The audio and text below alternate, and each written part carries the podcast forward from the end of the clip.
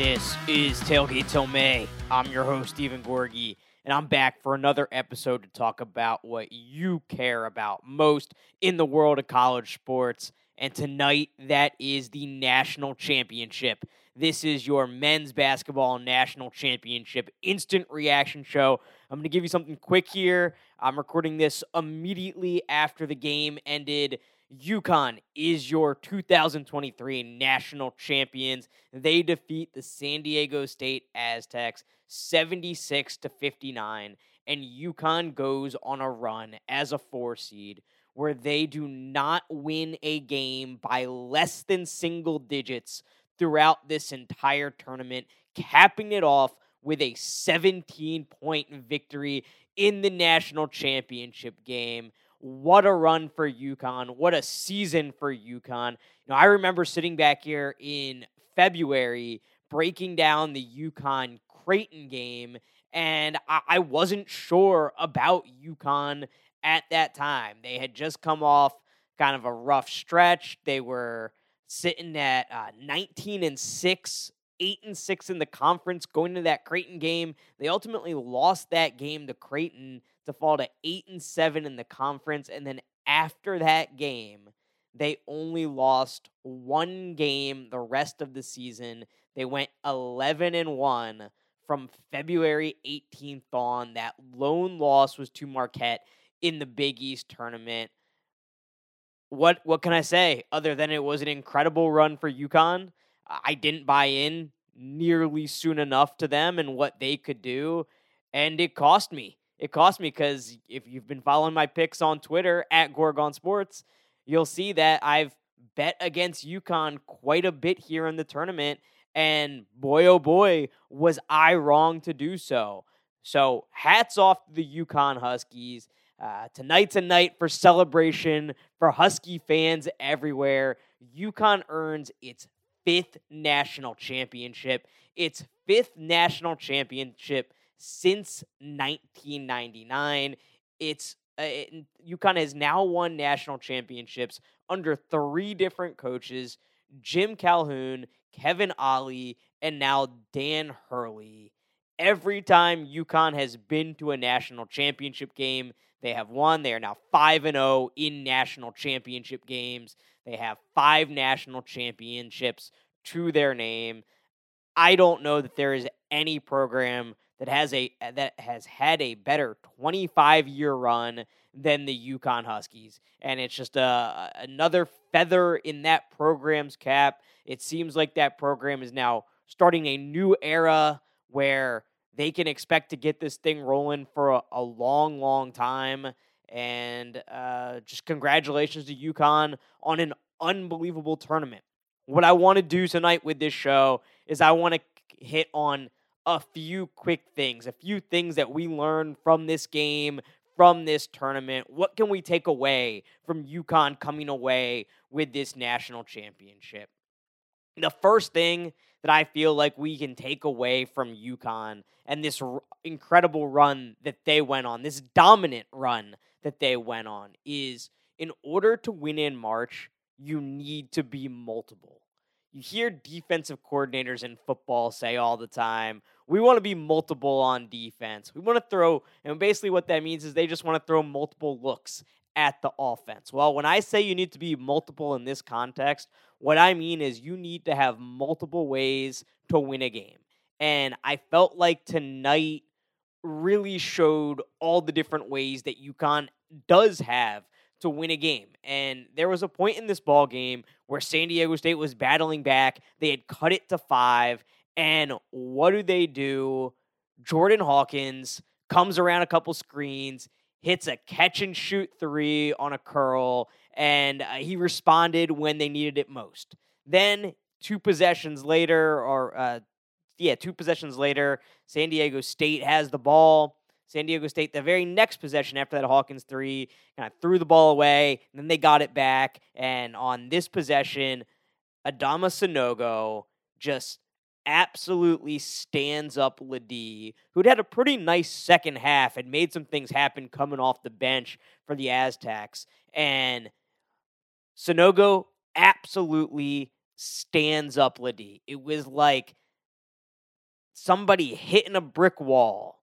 Eh, and that's Adama Sanogo. Like he epitomizes grown man strength.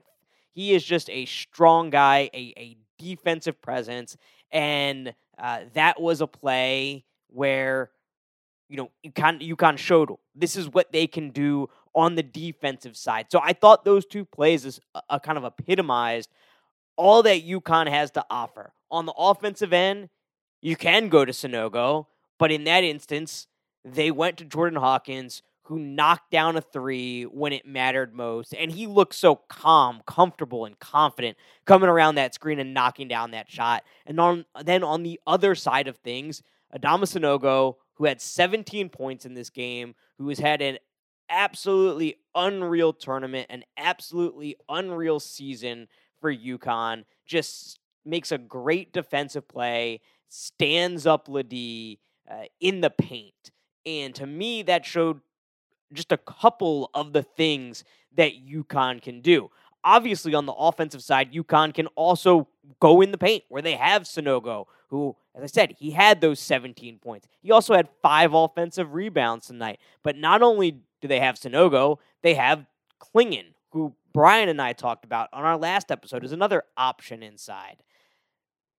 UConn can hit from the outside as well. Tonight, six of 17 from three. Not a, necessarily an outstanding night, but a very serviceable night, especially compared to San Diego State's six of 23.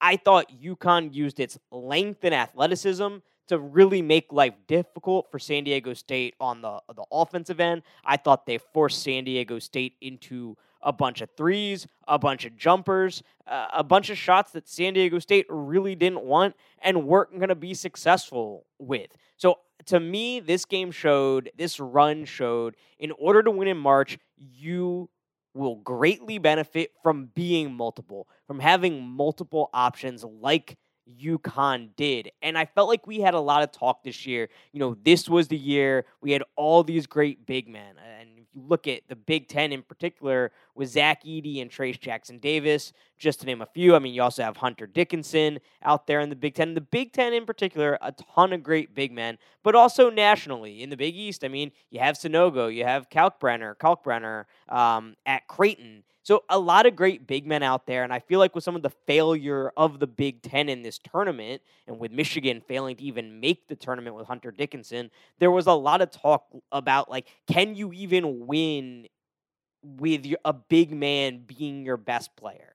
And I think the answer, based on this UConn run, this UConn national title, is a resounding yes. Because for my money, Adama Sanogo has been their best player the entire year. He's absolutely been their best player in the tournament.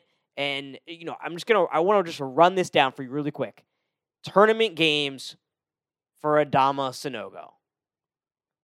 Opener, 28 points, 13 boards. Second round, 24 points, 8 boards. Sweet 16 against Arkansas, a hot Arkansas team, 18 points, 8 boards. Final uh, Elite Eight against Gonzaga, 10 points, 10 boards.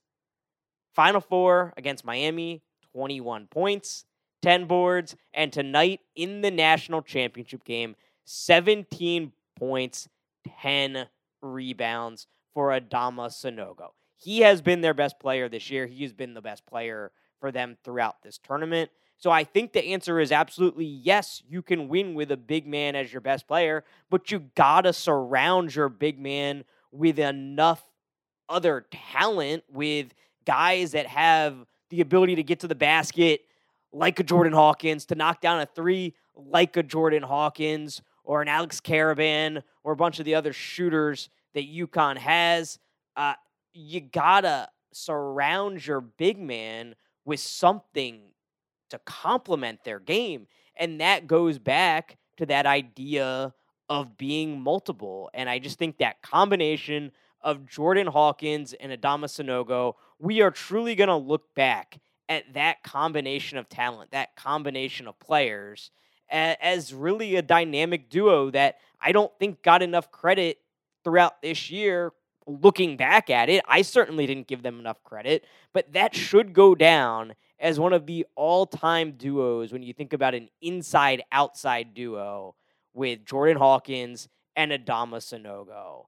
And, you know, they do have a chance to run it back. I think there's a, a pretty good chance that Hawkins is going to be gone after this year, but you never know. And, uh, and I think there's a pretty good chance that that Adama Sanogo will be back. So, you know, maybe this is just this is the year that we'll always remember from these two. I, you know, I think Hawkins is a potential first rounder, so I, I'm not going to be too surprised if he goes. Maybe even a maybe even a lottery pick. Um, so I wouldn't be too surprised if he goes. But for this year, they were an uh, outstanding inside outside duo. Maybe in the future, if Sanogo does come back for next year, Hurley can find somebody with a similar skill set.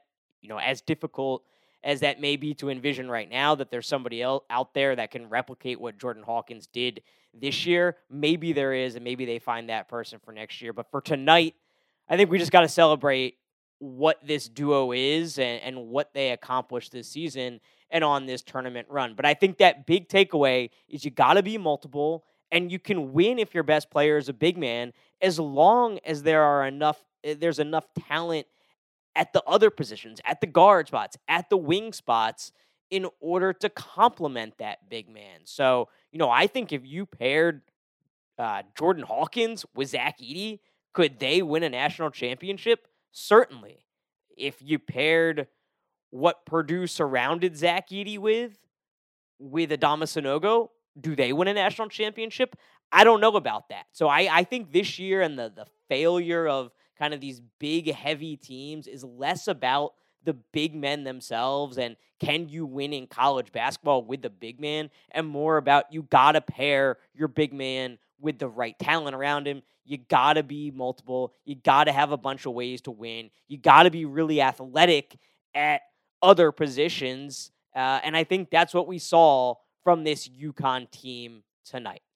My next takeaway is that if there was ever any debate that the Big East is truly a power conference, that has to be put to bed. And we live in this football centric world. And look, I love college football as much as anybody. I live, breathe, eat it. I'm reading spring game up- updates all day, even in the midst of March Madness. I'm, you know, watching games at night, reading spring game updates during the day. I love college football. I love college basketball. Eh, but in this era where everything is so football dominated, sometimes I hear things where it's like, oh, yeah, and the Big East. Oh, and the Big East. I guess they count as a power conference. No, no, no, no, no. No, no, no, no, no. The Big East is a power conference. You are looking at a UConn team that absolutely ran through this NCAA tournament, ran through it. This is a UConn team that went 13 and 7 in the Big East. Now they had some close losses. The computers loved them all year long, but they still lost seven regular season conference games. And UConn did not lose another game outside of the Big East. Seven regular season Big East losses, one loss to Marquette in the Big East tournament, and they did not take a non conference loss at all this year. And that includes beating Alabama in November, beating Iowa State in non conference play early in the season, also in November, being a couple power conference teams that didn't make the tournament in Oregon, Oklahoma State, and Florida. So not the greatest competition there, but teams that you certainly need to beat. And then, of course, going on this tournament run where I really thought Arkansas was going to beat this UConn team. I thought they had, I thought UConn had a relatively easy draw through the first two games. And I said, Arkansas is playing great. They beat Kansas. They're coming into their own. UConn is finally facing a team in this tournament with as much talent as as they have. And what did UConn do in that Sweet 16 game? They dismantled Arkansas. They beat them 88 to 65. And I think this just goes to show you what a good league the Big East is. And I, I often hesitate to just use tournament results to justify how good a league is. And this isn't just about the tournament for me because it's about UConn's whole body of work and what they did early in the season and late in the season. And I think to a large extent, the Big East beat up on each other. You also had Creighton making an Elite Eight.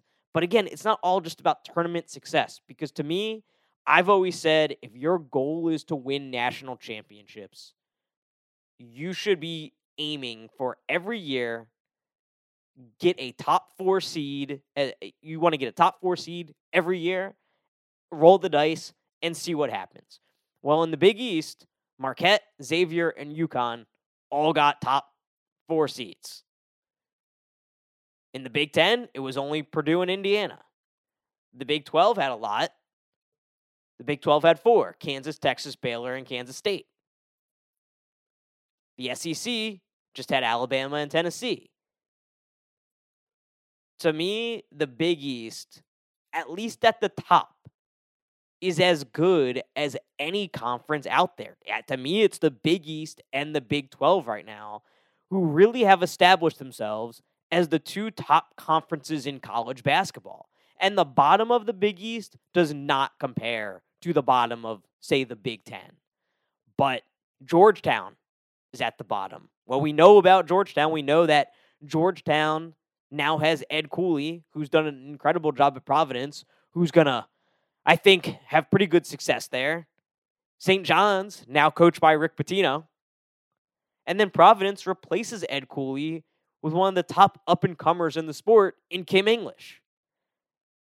This Big East is going to be relevant for years to come. And if there was ever any doubt that this is a power conference in basketball, let's put that to bed right now.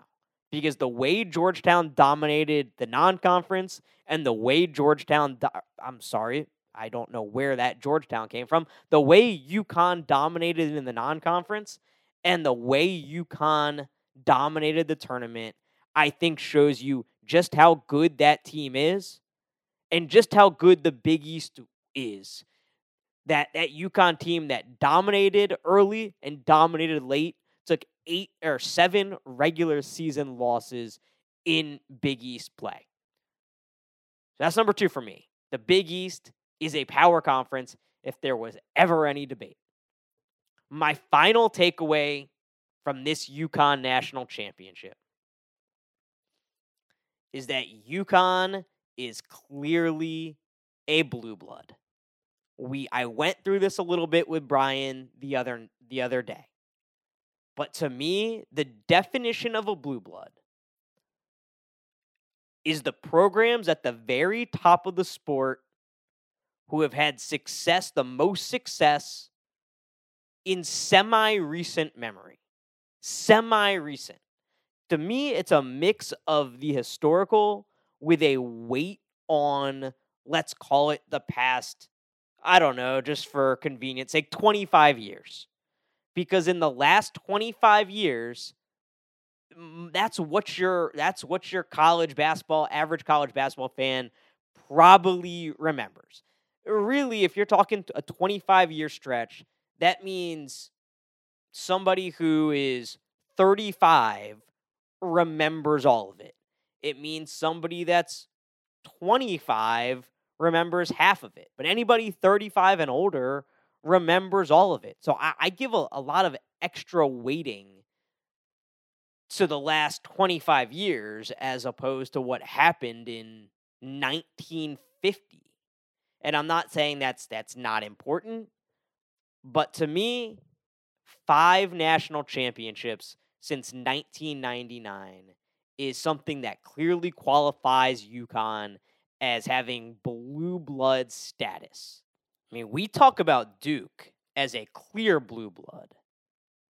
And certainly they are. No argument for me there. I think Coach K is the best coach in the history of college basketball. I don't think anybody's done it better. But if you look at Duke, they have five national championships as well. They're all under Coach K. And the first one was in 1991.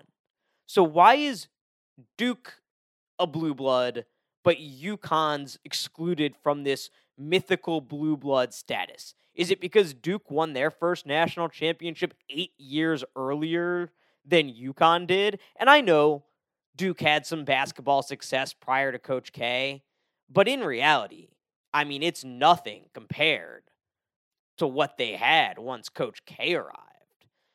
So to me, Duke's a blue blood, certainly. UConn's a blue blood as well. And Duke has been, you know, I'm not here to argue that UConn is a better program than Duke. They're not. Coach K eh, did amazing things. They were so consistent for so many years. They went to so many Final Fours. Duke has been to 17 Final Fours all time. UConn's been to six. They've won five national championships in those six. Uh, but Duke has been more consistent. However, to me, blue blood means you win at the highest level of the sport. You have been the best programs in the history of the sport with an emphasis on recent history. Let's call it last 25 years. Let's even call it last 30 years. But there is no doubt to me if you are going to weight the last 25 years, UConn is up there with anybody as the most successful programs. And the fact that they have done it under three different coaches speaks volumes to me about what type of job this is, about what type of program this is. You know, there are a lot of programs out there that are built on one coach. And that was the knock on UConn for many, many years that this was a Jim Calhoun thing. And once he was gone, you know, they were going to fall apart. Well, a couple years later, Kevin Ollie wins a national title. Uh, and you can say, yeah, that was a little bit still the remnants of, of Jim Calhoun. Well, guess what? Jim Calhoun retired in 2012. He retired 11 years ago. UConn is now national champions again. This is a special job. This is a outstanding job. This is a blue blood program. It's a program so committed to basketball that they left the American Athletic Conference and they said, "We are going to prioritize basketball." With this fifth title, there is no doubt in my mind UConn is a blue blood program and they should be talked about among the elite, elite, elite of the sport. You know, I talked a little bit about John Wooden the other day and how long ago it really was that he coached at UCLA. And I think we sometimes get so stuck in our idea of like, this is the history that matters. These are the blue bloods. These are the teams with a history of success. But if you go back and look at it, in 19 in the 1960s, we probably had this idea people back then talking about sports, writing about sports, had this idea of who the blue bloods were. And John Wooden had an unprecedented run of success that will I don't think can ever will ever be matched. But that run started in the 1963 1964 season, at least in regards to the national championships. That's when he won his first national title. That's when UCLA won their first title. So are you telling me in, you know, 1969? Now it's it's not apples to apples because UCLA won five national championships over the course of six years and ultimately 10 over 12 years. So it's not apples to apples by any means. But when they won their fifth national title in 1969, I am sure there were people, there were sports writers that, you know, had been covering college basketball for 30 years that said, well, UCLA is great right now, but they're just a flash in the pan. They're not a they're not a true historical power. Look, we saw it with Miami football in the 80s. Miami football kind of came out of nowhere. And they haven't sustained that success. But when I was growing up, early 2000s, there's no doubt in my mind people considered Miami football blue blood.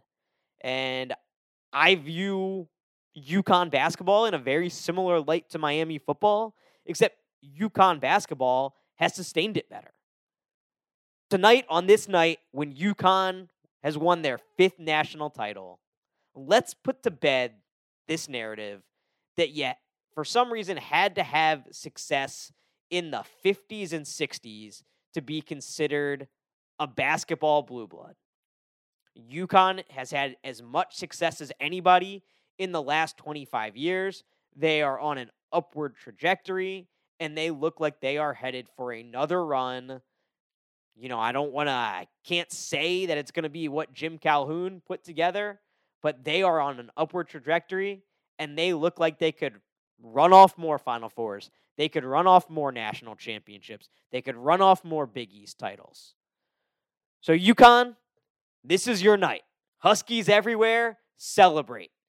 Because you have won five national titles. You have had a better 25 year stretch than just about anyone. Anytime there's an opportunity, anytime you make the tournament and there is an opportunity, you pretty much take advantage of it. You saw one of the best inside outside combos that I've seen in Jordan Hawkins and Adama Sanogo. So celebrate this night. This one's for you. Enjoy it. You earned it. What a great tournament. I loved I loved this tournament. I loved any minute every minute of it. There were so many people who chimed in for just this weekend or just this night talking about how all the reasons they don't like college basketball. For my money, I love this tournament. I thought it was a fantastic tournament. I thought we had a little bit of everything. I thought we had the upsets, we had teams on the come up, we had new we had new blood in the final four. We had a blue blood. We had a blue blood in UConn establishing, reestablishing their dominance. So I thought it was a fantastic tournament. And uh, don't let anybody tell you otherwise. UConn fans, enjoy it. I will talk to you soon. We'll get back into football. We'll talk transfer portal and all the offseason basketball topics. Until next time, keep the grill hot and the cooler cold.